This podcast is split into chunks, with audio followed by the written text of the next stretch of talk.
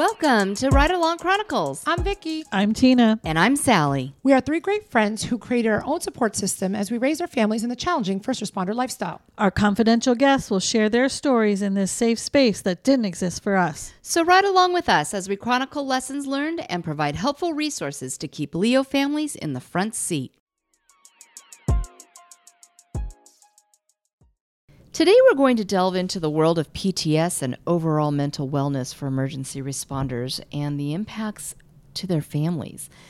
We had the opportunity to meet licensed counselor Lauren Goldbach, who specializes in the treatment of first responders, and she is also the owner of East Valley Trauma Counseling.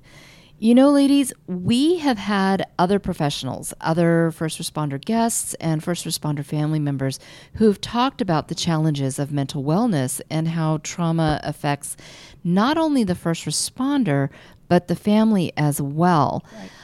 Right? right? and yeah. and today, however, speaking with Lauren, she touched on so many of these topics and truly educated us on the differences of trauma and the treatment modalities available and how all of these can really impact how a first responder and their family can succeed with the right tools and timing of intervention. We just learned so much. Tina, what did you get out of that?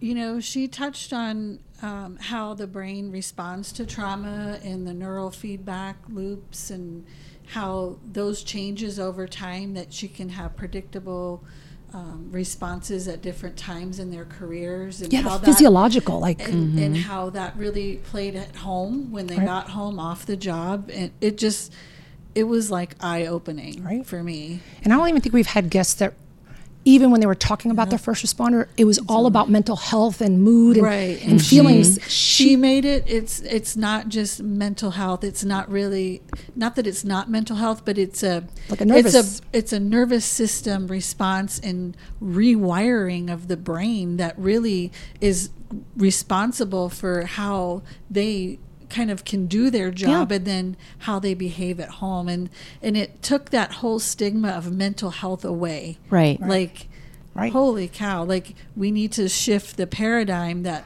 of mental health mm-hmm. truly it's mental wellness but mm-hmm. more that this is this is a brain rewiring and we need to think about yeah. it that way like an injury of the oh, brain yes you know yeah. and even though i think i've heard of that even in my own you know career mm-hmm no one's broken it down the way she did and really um, especially when she talked about you know what happens to the family at each stage in this and when they see these behaviors and these you know these yeah. physical signs right. and this neuro- they're not totally responsible for it because it's how they survive right. and i don't think we've ever had a guest who so eloquently in very layman's term mm-hmm. so whether you're a family member or your first responder the way she explained it makes sense right. and made you go, I get that. And the right. examples that she gave with that resonated completely. And you get, get yeah. more compassion. I, I don't know. I felt more compassion um, for the times where maybe I wasn't empathetic enough or showed enough compassion. Kind of shine the light on, like, oh, oh that's what they were experiencing, yeah. and I had no clue. I had yes. and would no have been idea. helpful. Oh my gosh, would this not have been helpful twenty like, years ago? Yeah, yeah. Again, feeding that whole yes. thing yes. where we need to be educating our families throughout their first responders Absolutely. career. Yes, Absolutely. and not just in the academy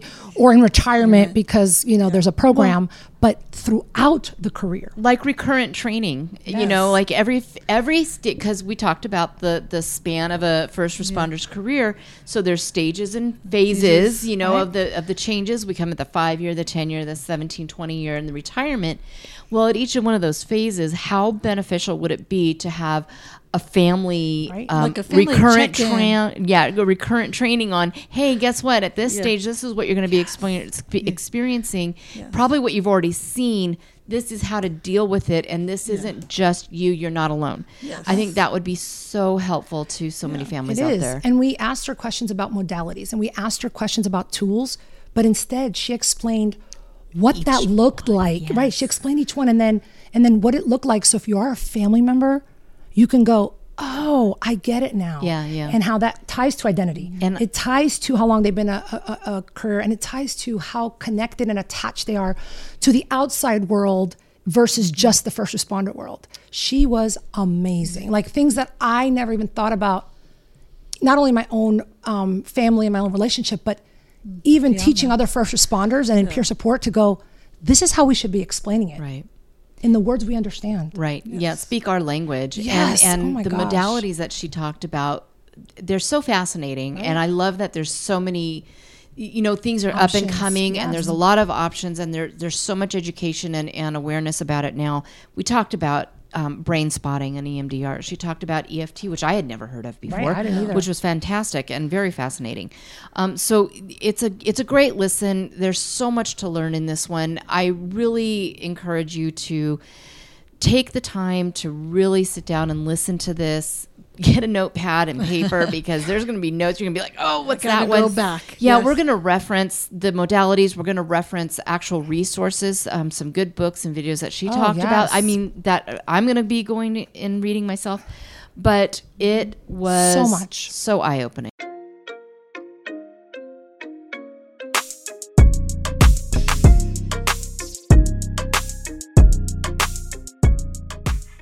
So let's dive right in. Welcome, Lauren.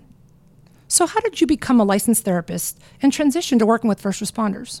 So um, I got licensed in 2012 um, after I graduated ASU's master's program, and I was um, one of my internships was with crisis response.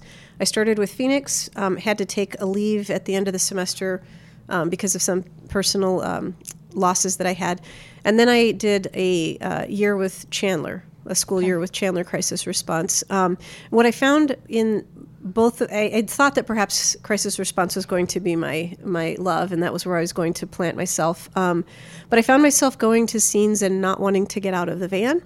Um, I would show up with the other crisis responders and like every nerve in my body was saying nope nope nope don't go in there that doesn't feel safe that's sketchy AF um, I, I don't want to hear this person screaming anymore I would get migraines. Um, it was it was a really honestly unpleasant experience for me and I found it's something I cannot do um, long term so kudos to that um, group of people doing that work.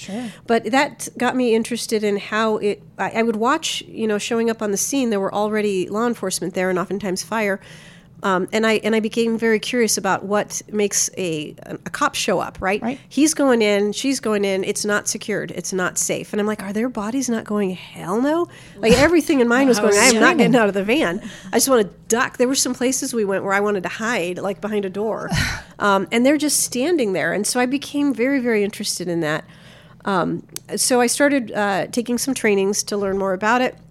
I had also, when I stopped doing crisis response, found that um, because I was attached to a fire department, I was hearing tones.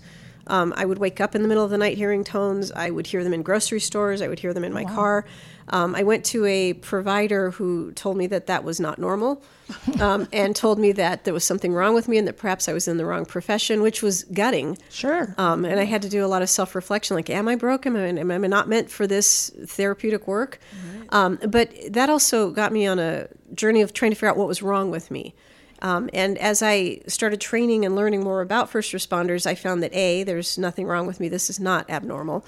And um, B, they're such a different specific population. Um, and that gave me really a, a passion and a, and a view I didn't have before, right? Everybody thinks the firefighters are the heroes, and I was never much for the calendars. I'm like, okay, they're nice people. Out in the open, I'm, I'm afraid of cops. On the road, not my friend, right? Right. I'm a really shitty driver. Um, they make me nervous in uniform sometimes, or they used to. Um, but uh, once I started the training at the agency where I was working, I was given a few first responders, and I found them to be such a um, passionate, caring, um, loving population. Really, truly, I think they're the most caring people on the planet. Um, no one else would step in front of harm to protect somebody else. Um, except maybe a mother or you know within your you family, know. a stranger, yeah, Yeah. who steps in front of a bullet to, to protect a stranger, right? Um, and that grew a more passion for learning more about it. Um, I uh, then it's a word of mouth population. it is. Like we've talked about before, once you see one, it's oh go see this person. So um, when I left that agency, I was doing a split. I had a lot of firefighters at the beginning of my private practice when I opened East Valley Trauma Counseling. And um, they uh, it was like the den mother of this one particular city. They would all come to me, um, and I, then it was a mix, like maybe a third first responders, two thirds um, other population. Childhood sexual abuse was what I specialized in back then. Um, once the rioting started, um, for the first time really ever, I had an influx of police, and um, also a very tight knit as far as word of mouth population. Um, so that kind of evolved and within the last maybe three four years i have closed my doors to um, general population and only see first responders wow. uh, there's Wow. a shortage in the valley of There people is. who are c- competent and well trained. Do you feel like that shortage is nationwide as well? I or- do. Yeah, I have um, I have a Facebook page, clinicians specializing in first responders. It's slowly growing, and I think we have about 250 members nationwide. Um, but even just trying to create a database, it, it's hard. Um, I competent providers, absolutely. You know, I have a pet peeve about that. I hear people say, "Well, I, I have a, I had a client who was a cop, so I know how to treat them," or "My brother was a cop," or "My dad was a cop," and I'm like, "Yeah, you know, It's a little bit more than It's that. It's not the same. it is Yeah. not the same." So you what made you though, as you you know started working specifically with first responder population, as you said, and, and you know we are kind of special. You just have to define special. but what were some challenges now, especially since you have that perspective of general population versus not, that really um, you think is makes it so difficult um, when you see you know somebody in the general population deal with something versus a first responder? What are some of those challenges that you think is different for us? Yeah, so one of one of the logistical challenges is um, scheduling. Um, you have firefighters have a rotating schedule, so they can't find a, a specific slot every week, which makes it difficult to give anybody a recurring slot every week. So I have to keep my calendar really fluid. Um, it, for on my end, it's um, you know I work weekends, I work holidays, I work evenings. Um, I go in on the Fourth of July, for example, because I'm not doing anything else. But you know they're working, so um, this is a population that drops everything to go where they need to go. And I feel like if you can't be willing to give back some of that, um, it's it's really not uh, an equal relationship. Um, one of the other challenges is um, when I worked with general population or even childhood sexual abuse. We're talking about a limited time ending injury, right? So even if someone was abused all the way up until eight, 18, 20 years old, you're containing a period of time that you're healing from, right? That injury can be healed and put behind them. Um, or a car accident or you know an assault um, this is a population that is being um, injured over and over and over again and that i find to be the biggest challenge this is um, the distinction between the injury and the, the disorder, right? Um, the brain is physiologically injured, injured and altered when you have um, an event, and the um, so everything we're doing is kind of catch up until they retire. Right. Um, and, and I find that both heartbreaking and um, challenging because you're giving them skills. You're working through something that they saw, but you know you're going to send them out to be re-exposed again and again and again. Yeah, Yeah. Um, that's a hard one. yeah. The other challenge, which I guess we can talk about later, is departments.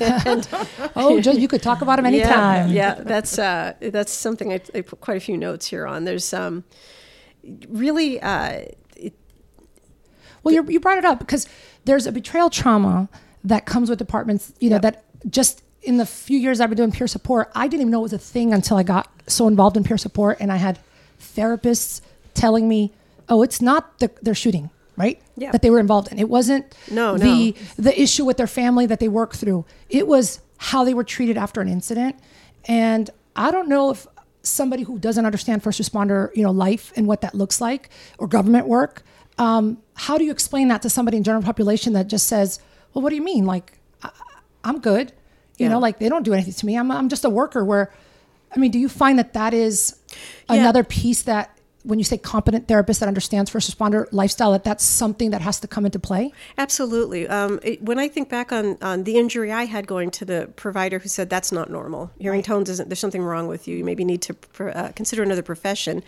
I have had um, I have had clients in my office who have said. Um, they were asked by therapists, why didn't you use a leth- less lethal? Um, why didn't you try talking to them? Do you have to carry a gun? Why did you shoot? You, you can't take a first responder who feels like he had no other option because these are highly, obviously, right, trained Highly men and women. Right. No one wants to shoot somebody they don't have to shoot. It's a last resort. Um, and to take someone who's already had that, um, the greatest taboo really that mankind has is killing another person, and had to make that critical and really, really difficult decision, and then asking them to justify it in your office, right? Why did you shoot? Why couldn't you have done another thing? And that has actually happened, which is part of my passion for having. Um, competent and trained providers. Um, the other thing, the betrayal trauma is huge. Um, and I've had quite a few officers with OISs, and it's not, you know, the the the death is hard enough, right? We process that. It's they always feel good about what they had to do. I good is not the right word. They feel that it was a justified shoot, and they feel that they saved lives and did the right thing. Right. Um, it's uh, internal investigations that take too long, or they're not kept, uh, uh, you know, abreast of. It's the um, population's Monday morning quarterbacking. It is the department, and that is the biggest one. The department that doesn't support them, or doesn't check in on them, or makes them feel like they have done something terrible, and especially with the change in climate right now politically, I have officers who are afraid to act, um, which I think is going to create a very unsafe scenario for not only law enforcement but the public. Because now they're going, Am I going to lose my home? Am I going to lose my family? Am I going to go to prison? Right? Is my department going to not back me? Which is something that happens over and over and over again. Um, and that level of betrayal is where we see the injury. It's not the shooting. We can process that and be done with it in a session we can process that and be done with it in a session. Um, it's all the stuff that happens afterwards. I have had officers who have been kept um, from contacting family members, contacting just to say I'm okay, right? Because when there's a shooting, it hits the news. Um, isolated, left in a car for three, four hours. I mean, there's just all kinds of yeah. All, and these are not ways to treat a human being. Right? They're not RoboCop. Just because you have a uniform doesn't mean you don't have a brain and a nervous system and emotions, um, and need connection with other humans. But this is how they get treated, right? I do. Yeah, no. I, It does. It, it, it doesn't.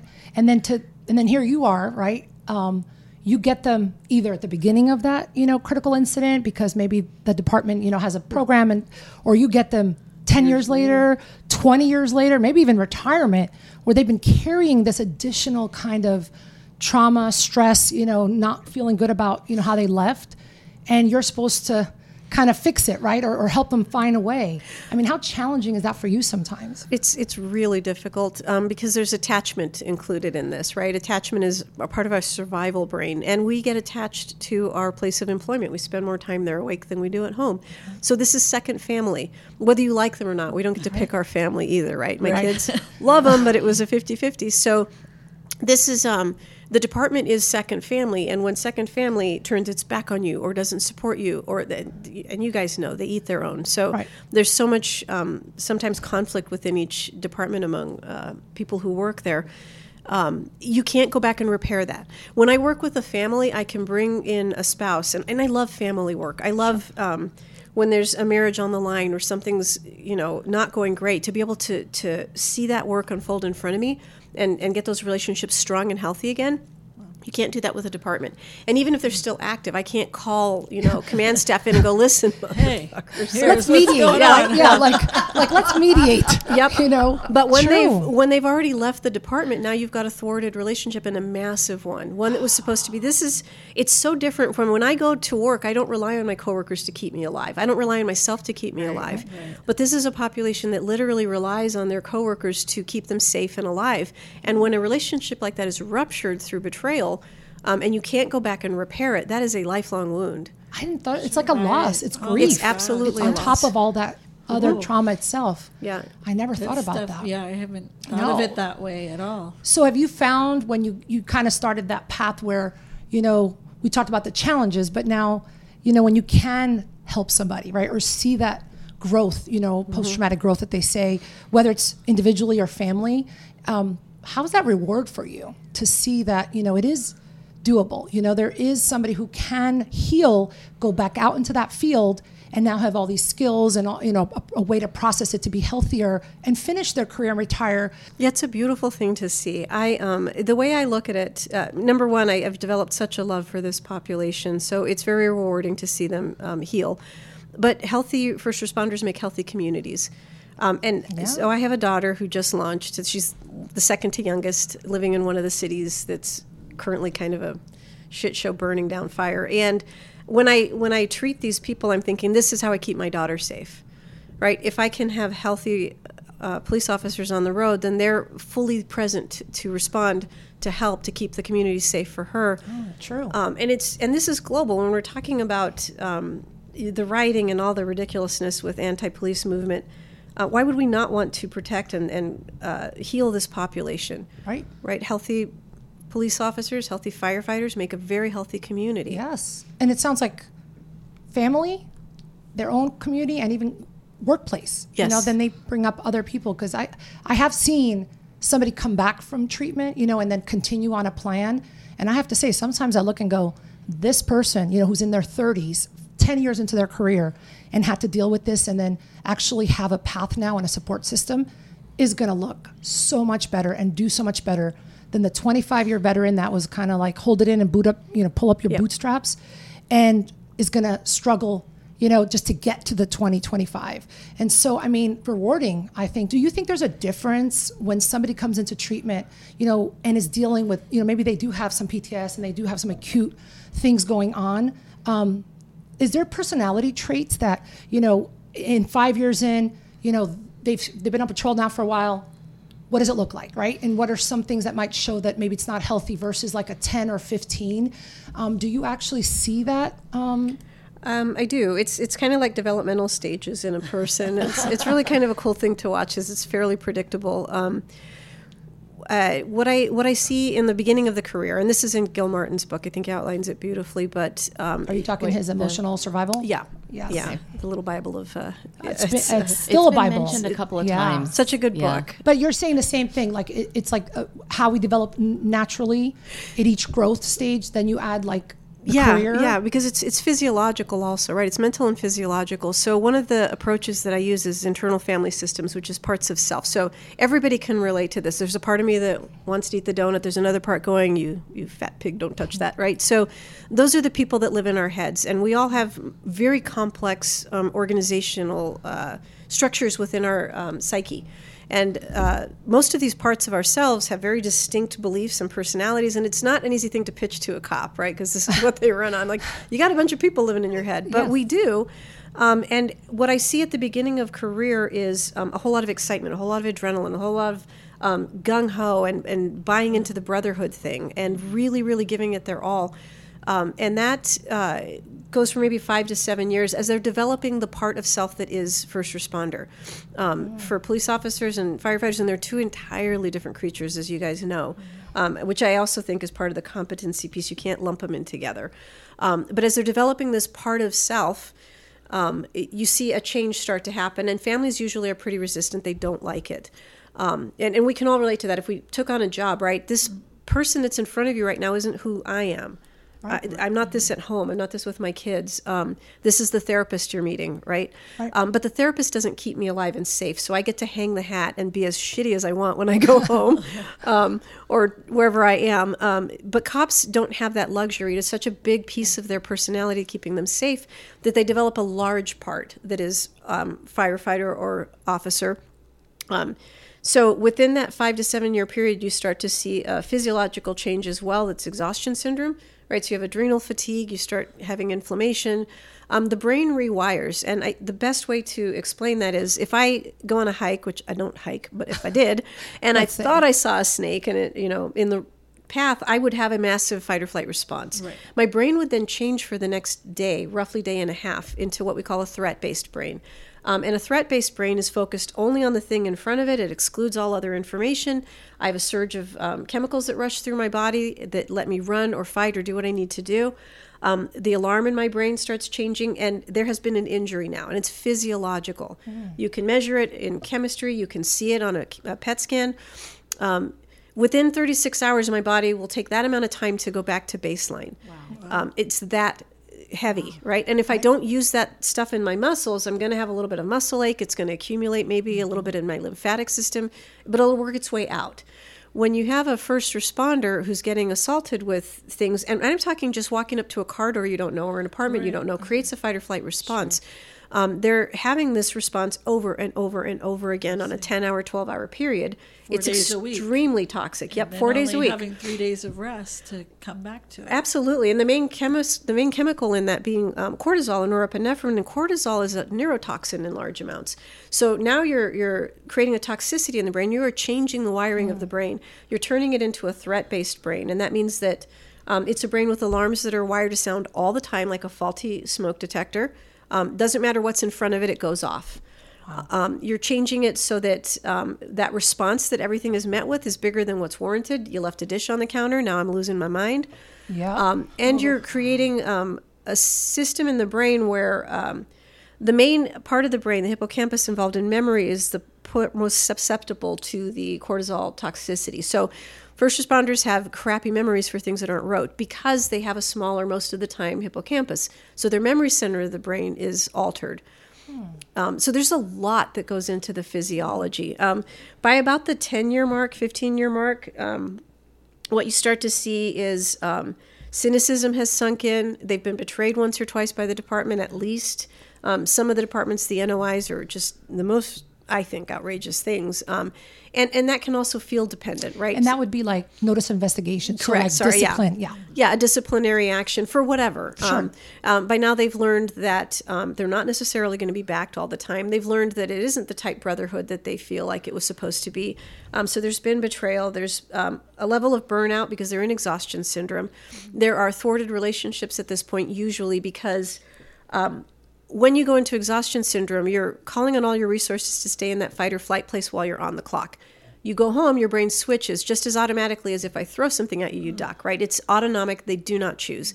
And they go into that um, freeze and collapse state, which is vegetative, right? Wired and tired. The thing about freeze and collapse is that it's a state in our nervous system that allows us to escape threat, right? So if you get caught by a bear that's trying to maul you, you're going to reserve all of your um, energy to get away if you get the chance. That's collapse. So it isn't relaxed. It looks relaxed and depressed, but it's a ton of wired and tired energy. Um, and this is how they come home vegetative with poor memories and in a state of collapse. And then you have families who, if they don't understand it, are going, um, why are you checked out? Why don't you remember what I said yesterday? Why didn't you shut the front door even? Right? Um, we talked about this five times. Uh, You remember everything your buddies at work said. The minute they call, boom, you're alive and awake. But that's a different neural pathway, right? That's the cop or the firefighter. It's not the trained. husband. It's not the father. Um, and then you've got this um, fight or flight uh, threat based brain that has a massive response to small things. And families don't understand that either. So now the relationships start to suffer by that point in the career for many of them. If they don't get counseling or if they don't understand it or they have a spouse that um, doesn't want to maybe read about it or if they read about it or don't quite get it. And it's hard not to take it personally. You know, if my husband does something mildly shitty, I'm like, ugh.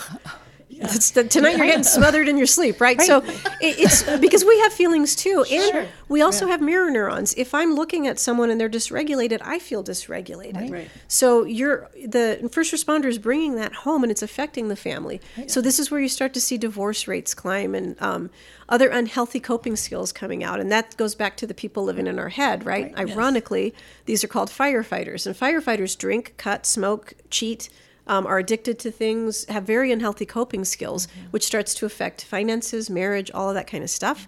Um, that's that's that stage I see there. Well, we heard that, and we found out that some families just don't even know where to go to get help, Yeah. or even that. Yep. That that's a, there's a piece that comes with this lifestyle that really should also be included uh, in their you know circle. in their academy. Yes. I know they have a they have a, a spouse day or a family Right. day, yeah, right? it's like a one-hour class. It's- It's no. totally Nope, ridiculous. nope, nope. Nope. I've Yes. thought about having groups for families so they can come in and learn the psychoeducation.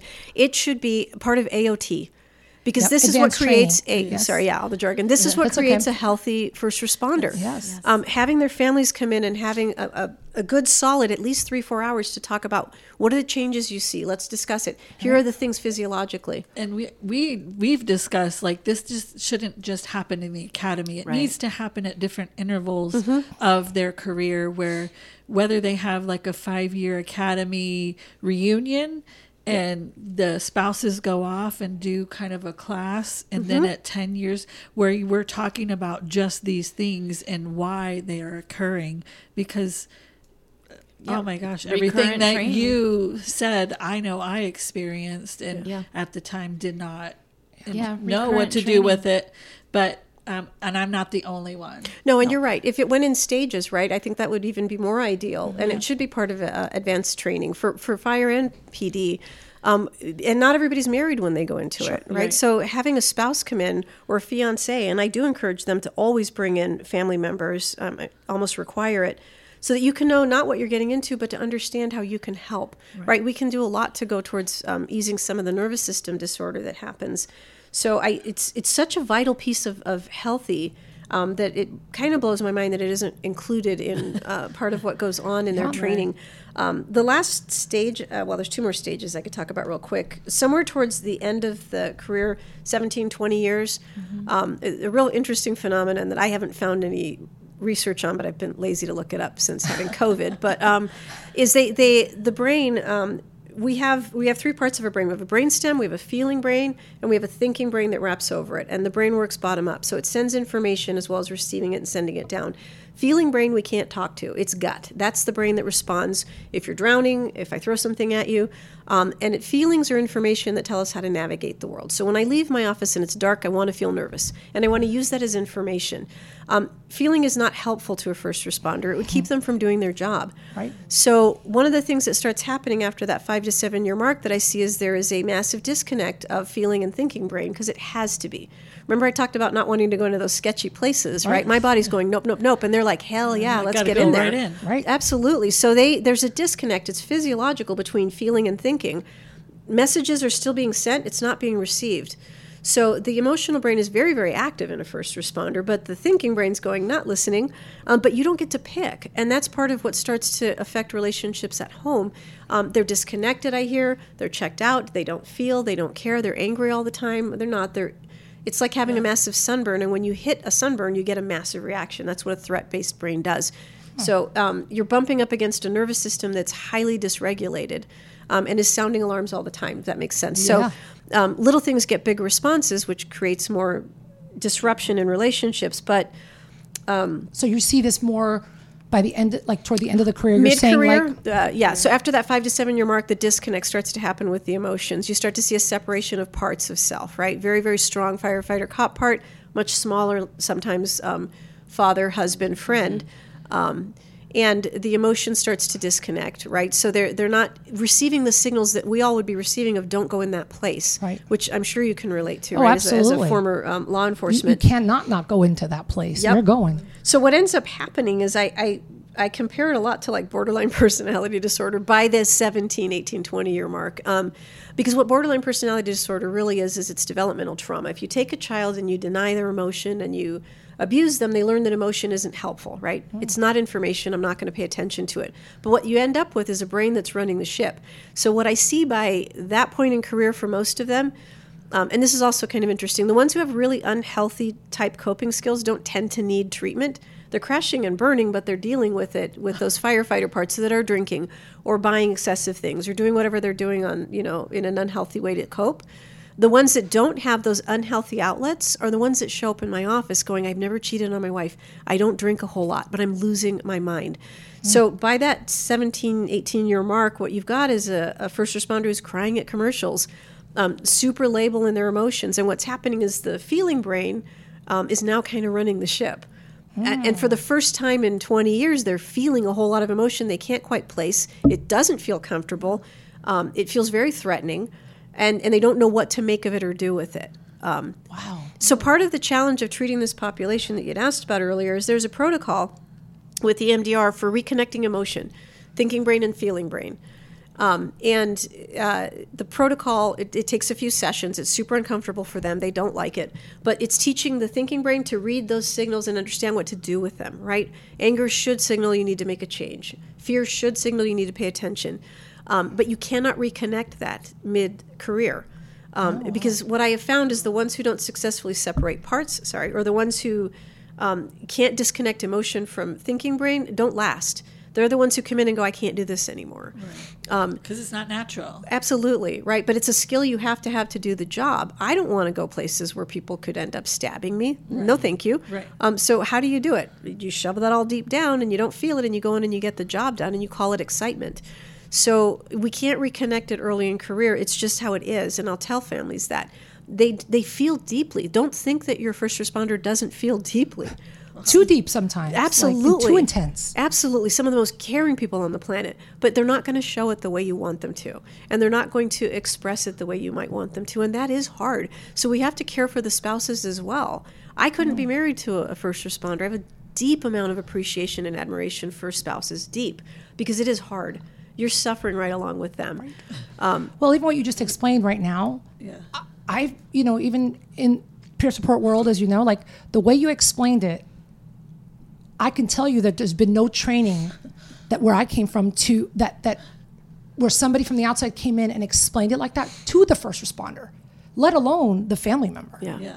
You know, to, so it's like education mm-hmm. versus something's wrong with you, Yeah. Absolutely. right? Because Yep. that's No, that- that's hard. I mean, Yep, goes back to the you're, you're hearing tones and you're crazy, right? That's Yeah, my story. It's, that's how it feels. They'll come in my office. I'm numb. There's something wrong with me. I hate it. I want to go back to who I was before. Well, you will never be that again. You will always be a cop or a firefighter. I can't give you back who you were Right. before, but we can we can teach you to create more of husband, father, how to blend the two parts together a little bit differently. Um, but to feel numb, you know, and, and to come in my office and go, I just there's something really wrong with me. There there isn't. This is how you've survived the job. If I connect those emotions back to thinking brain, you won't run into that building. Well, yeah, no. And then to be honest with you, then you go, you get somebody into therapy, and maybe the therapist doesn't understand the first responder brain, like you said, developed brain over time. And then they get, they slap on a PTSD, Yep. you know, permanent uh, label. And now, on top of all these fears, something's wrong with me. Now, look, I have this diagnosis. So now, can I work? Can I not work? Is somebody going to use this against me? And I mean, and you're seeing this, and I'm sure you're even seeing it well into retirement where you're carrying.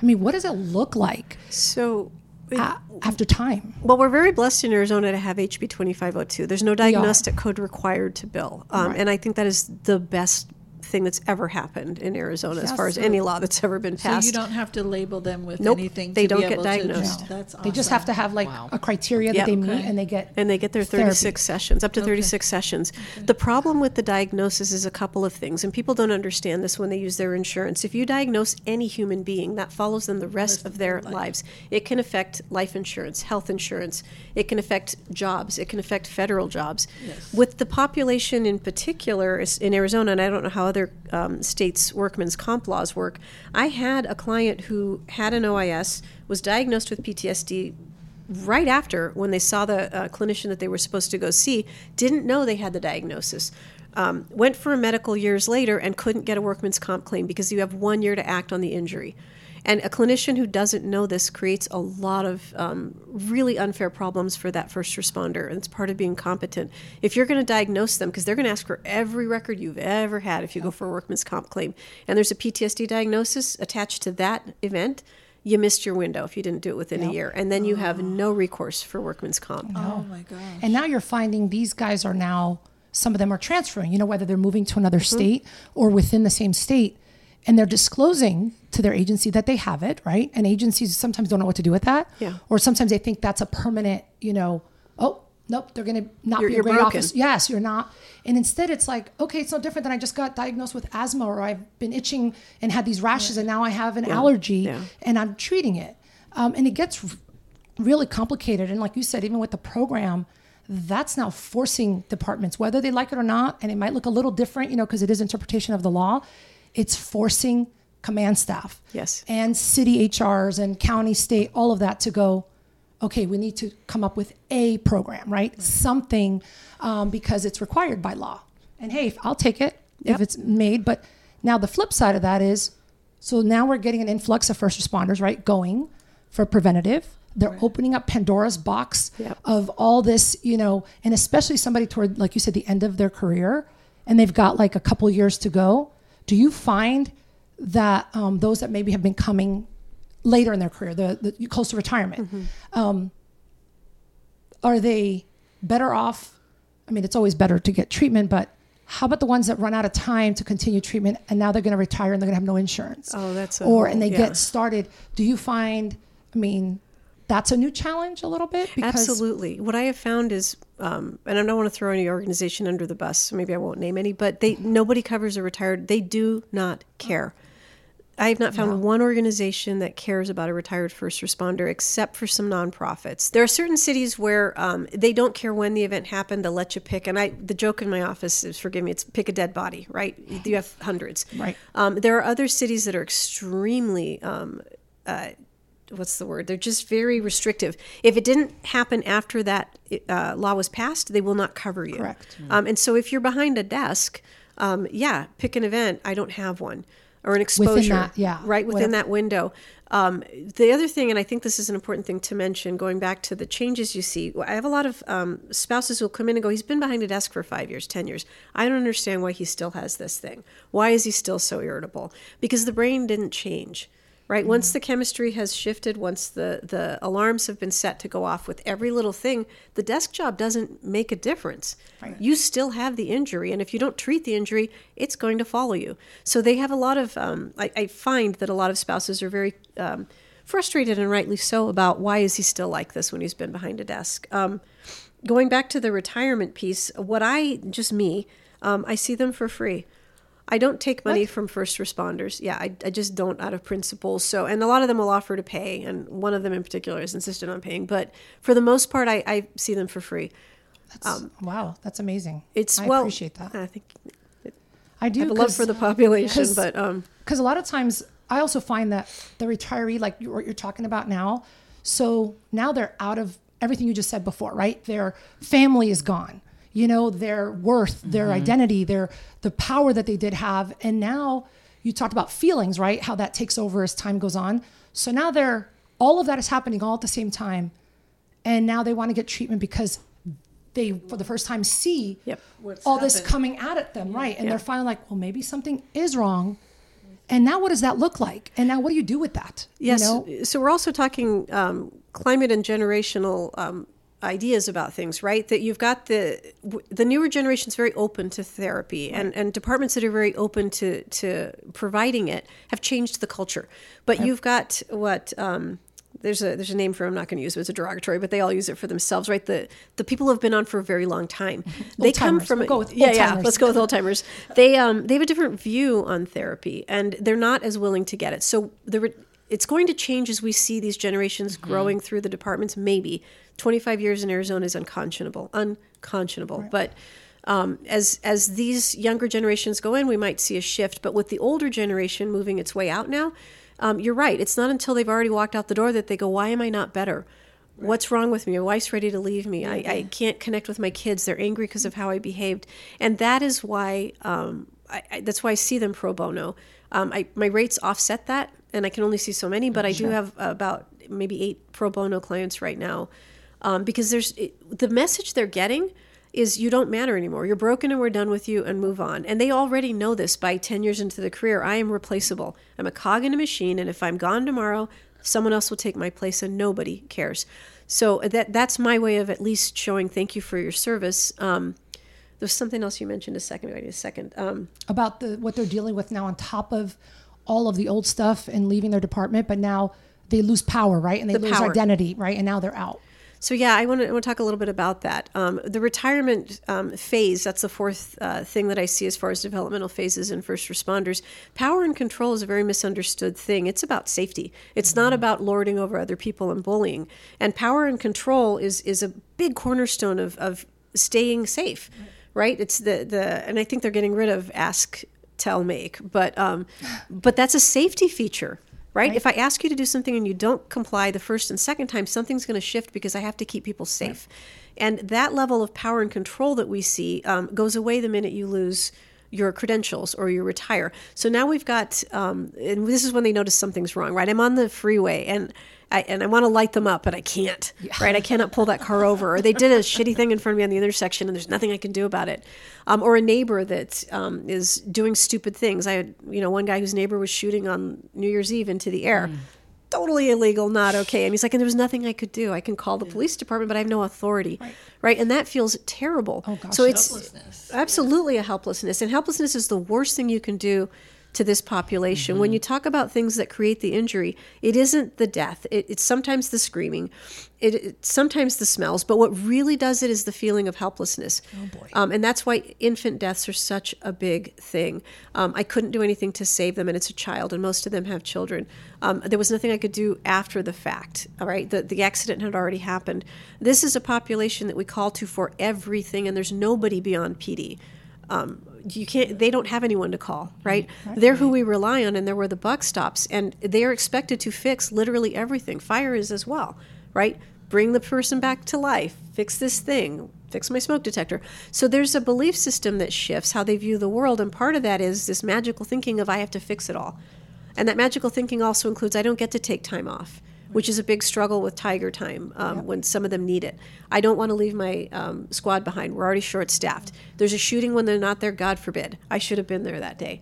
Right? That's part of that. I have to be there to fix it thing. Yep. So now they retire. They have zero power and control. Um, they have spouses who are going, You're not a cop anymore, stop it. Right? But that part is still a very big active part of their neural network. Still a cop. Right? Why is your head on a for a lot. swivel? Yeah. For identity, they, that's identity all they know sometimes. Yep. They, they absorb their life into being this hero Yep. that they can't even put that sword, you know, or Yeah. gun, whatever, on the wall to try to be, because they don't know how to, I think. And myself included at times, you just feel odd when everybody else is kind of doing this and you're over here like, yeah, that doesn't even remotely make sense to me. Right, right. I've had one of them said to me, "How do I adjust to sitting in an office after I was out there doing these things?" I he and God bless him. He and this wasn't a bad thing, but he goes, "I I don't feel special and important anymore." And when we rely on someone, and I understand that as a mother, right? I want to feel special and important to my kids. They're all married now. I don't feel special and important. There's an ego crisis, right? Absolutely. And it's not a bad thing, or it doesn't mean they have a large ego. It just means what do I do now with that neural network that was the last line of defense? So is that like looking for validation? Well, yeah, this is a career that's uh, completely predicated on helping others for most of them, right? And I understand there are the, the, the bullies that make their way through, but by and large, um, this is a population that's a helping profession, just like I am. Right. Um, and it's a big piece of the identity. So that lack of meaning and purpose in life, right? You don't have meaning and purpose at a desk job necessarily or a greeter at Walmart or wherever. Even some of them joke, I want to be a greeter at Walmart. But how do you go from being that be all end all to the person who stocks things on a shelf? It, it doesn't have meaning and purpose. So I see them going into sometimes a real depressive state of what is my life about now? You know, what am I supposed to do next? Um, how do I make myself useful? Because that's exactly what they're wired to do. Yeah. Um, and it, it becomes Gosh, a bit of a crisis. sense. So what I do That with makes sense. yeah, right. What I do with families is back to parts of self. If you're in Costco or Copco as they call it, right? Um, encourage your first responder who's retired to keep his head on a swivel and thank that part of you. Instead, what we do is we get into a great big battle with parts. Stop looking around. Why are you nervous? Why are you panicking? Oh my, yes. And it creates more of a, of a crisis in identity. Um, when what I teach them to do is, is pi- picture that cop, thank him for being there because weird shit happens on a dime and they know that. And who do you want next to you? I would love to carry a cop everywhere I go. Right? What what better what better way to be safe all the time? So thinking that part of them, them thinking that part of them. I'm glad my head's on a swivel. This is how it's supposed to be. I pay attention. If something happens, I will be prepared. And that actually eases all of that anxiety. So you don't go into a full on panic because I've had uh-huh. first responders have to leave You Costco, could Walmart, save whatever. a lot of marriages just with that Yeah. right there. Yeah. Be sure to catch part two of Lauren's amazing interview in two weeks. Thanks for riding along with us today. We hope our perspectives from the passenger seat helped you gain some insights to navigate the Leo lifestyle. For additional information and resources, visit us on Instagram at Ride Along Chronicles. Follow, like, and comment for more. Also, if you haven't already subscribed to the podcast, hit the subscribe button. We'd love to hear from you. If you have any questions about this episode or suggestions for future topics, leave a comment or send a confidential email. See you on the next ride.